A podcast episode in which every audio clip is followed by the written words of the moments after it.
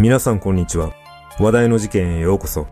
今回取り上げるのは、篠沢和夫元死刑囚、宇都宮宝石店放火殺人事件です。この事件は、篠沢により6人の女性が殺害された事件ですが、事件後明らかになった篠沢のあまりにも自己中心的な犯行動機に世間からは多くの非難の声が上がりました。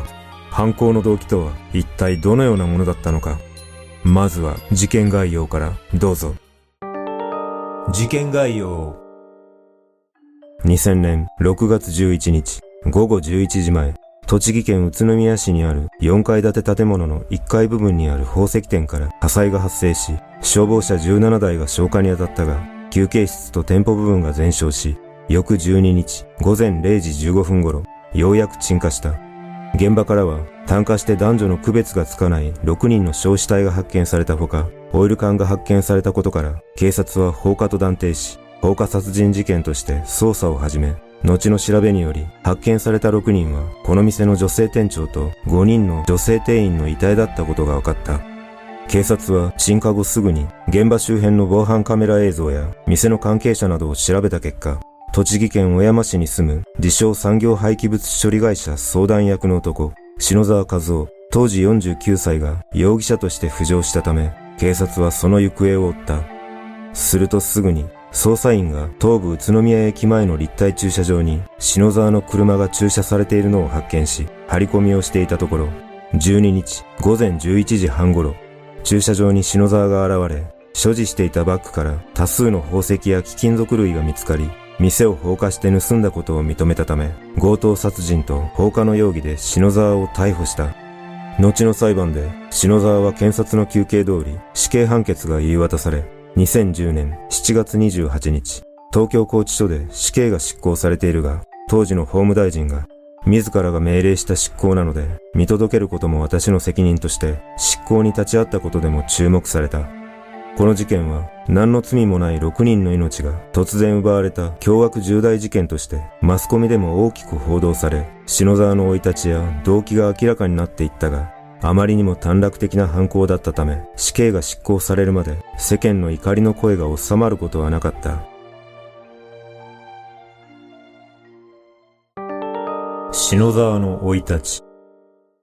死刑となった篠沢は、栃木県小山市に生まれ、一人っ子でおばあちゃん子だったため、幼い頃からわがままで自己中心的な性格だったとされ、強い自己顕示欲の持ち主だったという。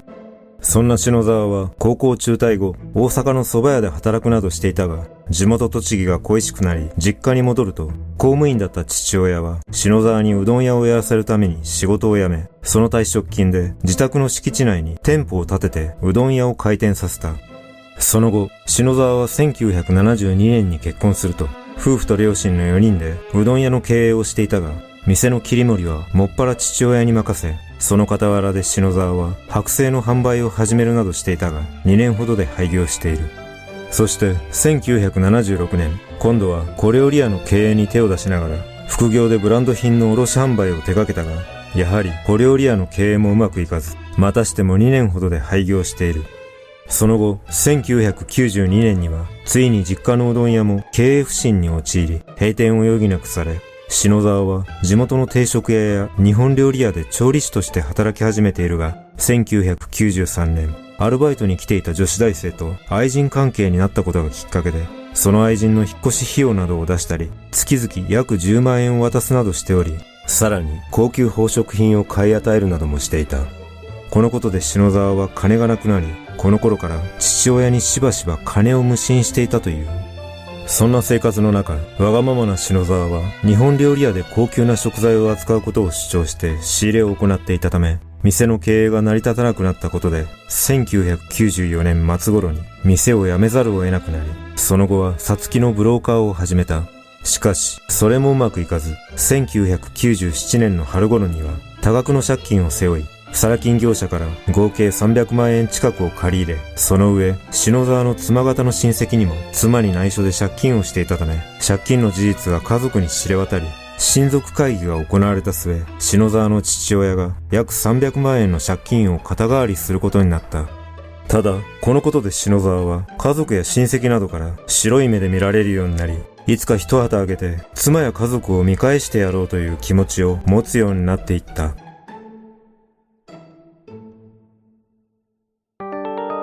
一攫千金計画。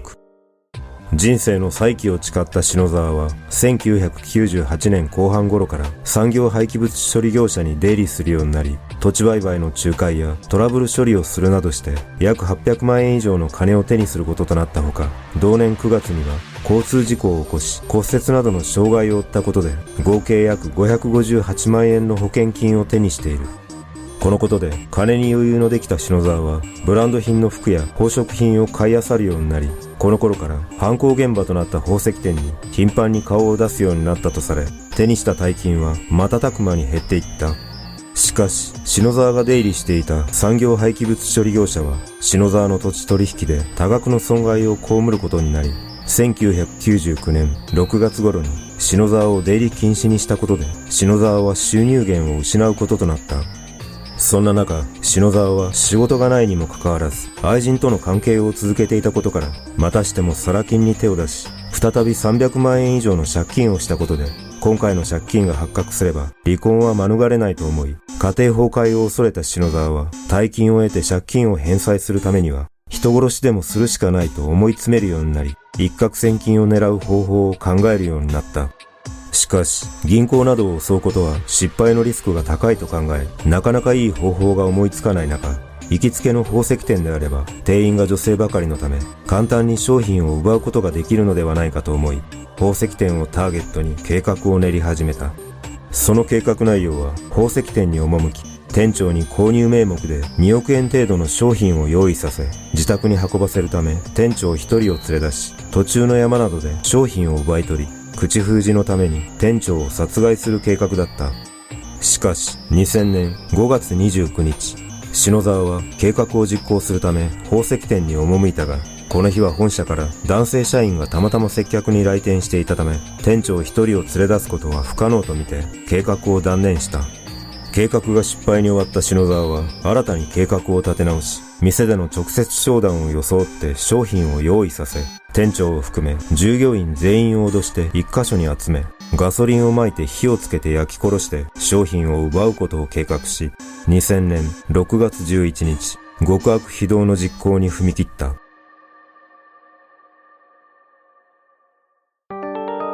計画の実行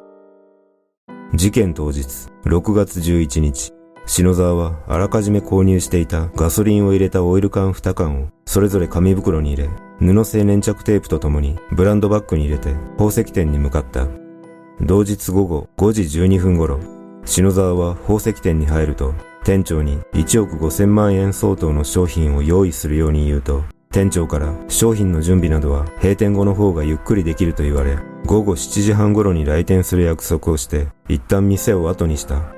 篠沢は近くの百貨店の喫茶店で時間を潰し、午後7時半頃、再び来店し、品定めをしながら商品を選び、品定めを終えると、持ってきたブランドバッグからオイル缶が入った2つの紙袋を取り出し、商品293点、約1億4000万円相当をバッグの中に入れるよう指示し、生産の時には従業員全員に立ち会ってほしいと店長に伝えた。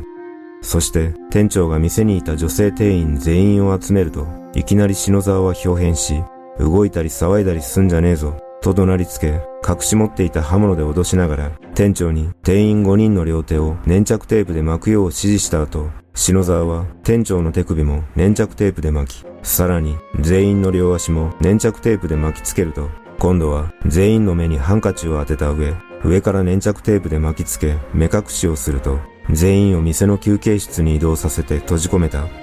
その後、篠沢は身動きの取れない店員らに対し、足元にガソリンを撒き、そのうち一人の上半身にもガソリンを撒くと、店の出入り口のシャッターを開けに行き、再び休憩室に戻って、ライターに火をつけた。すると突然、爆発音とともに炎が上がり、瞬く間に休憩室が火の海になったため、篠沢はすぐに店から逃走したが、残された店長と店員合わせて6名は、無残にも篠沢の短絡的な計画によって命を奪われてしまった。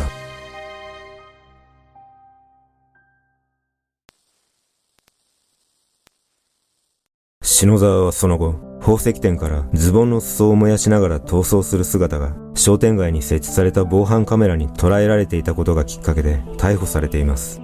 裁判の後半では現場の消失や遺体の損傷が激しかったことにより物的証拠が少なかったため防犯カメラの映像や篠沢の自白の信憑性に重点が置かれましたが篠沢は強盗の事実は認めたものの脅すつもりでライターの火をつけたところ偶然爆発した殺すつもりはなかったと殺意を否認し自白についても精神的動揺を理由に信用性が低いと主張し争う姿勢を見せています。しかし宇都宮地裁は我が国の犯罪史上稀に見る凶悪重大事案であるとした上で被告人の在籍は極めて重大であり罪刑の均衡及び一般予防の見地からも被告人に対しては死刑をもって望む以外にないとし休刑通り死刑判決を言い渡しました。その後篠沢は控訴していますが最高裁は経緯や動機は自己中心的なもので酌量の余地は全くないとして上告を棄却し死刑が確定しています篠沢は東京拘置所に収監されている2008年に死刑廃止団体が行ったアンケートに死刑になるのか気持ちの整理がつきません。死刑とは残酷なものです。と答えていますが、何の罪もなく殺害された6人は、篠沢の手によって死刑以上の残酷な目に遭っていることを考えると、篠沢の言葉には非常に怒りと憤りを感じます。このような鬼畜のごとき犯行を見ると、やはり死刑をもってしても生ぬるいと感じざるを得ませんが、残された遺族の感情を察するに、改めて死をもって償うという死刑制度の重要性を強く感じます。皆さんはこの事件をどのように感じたでしょうか？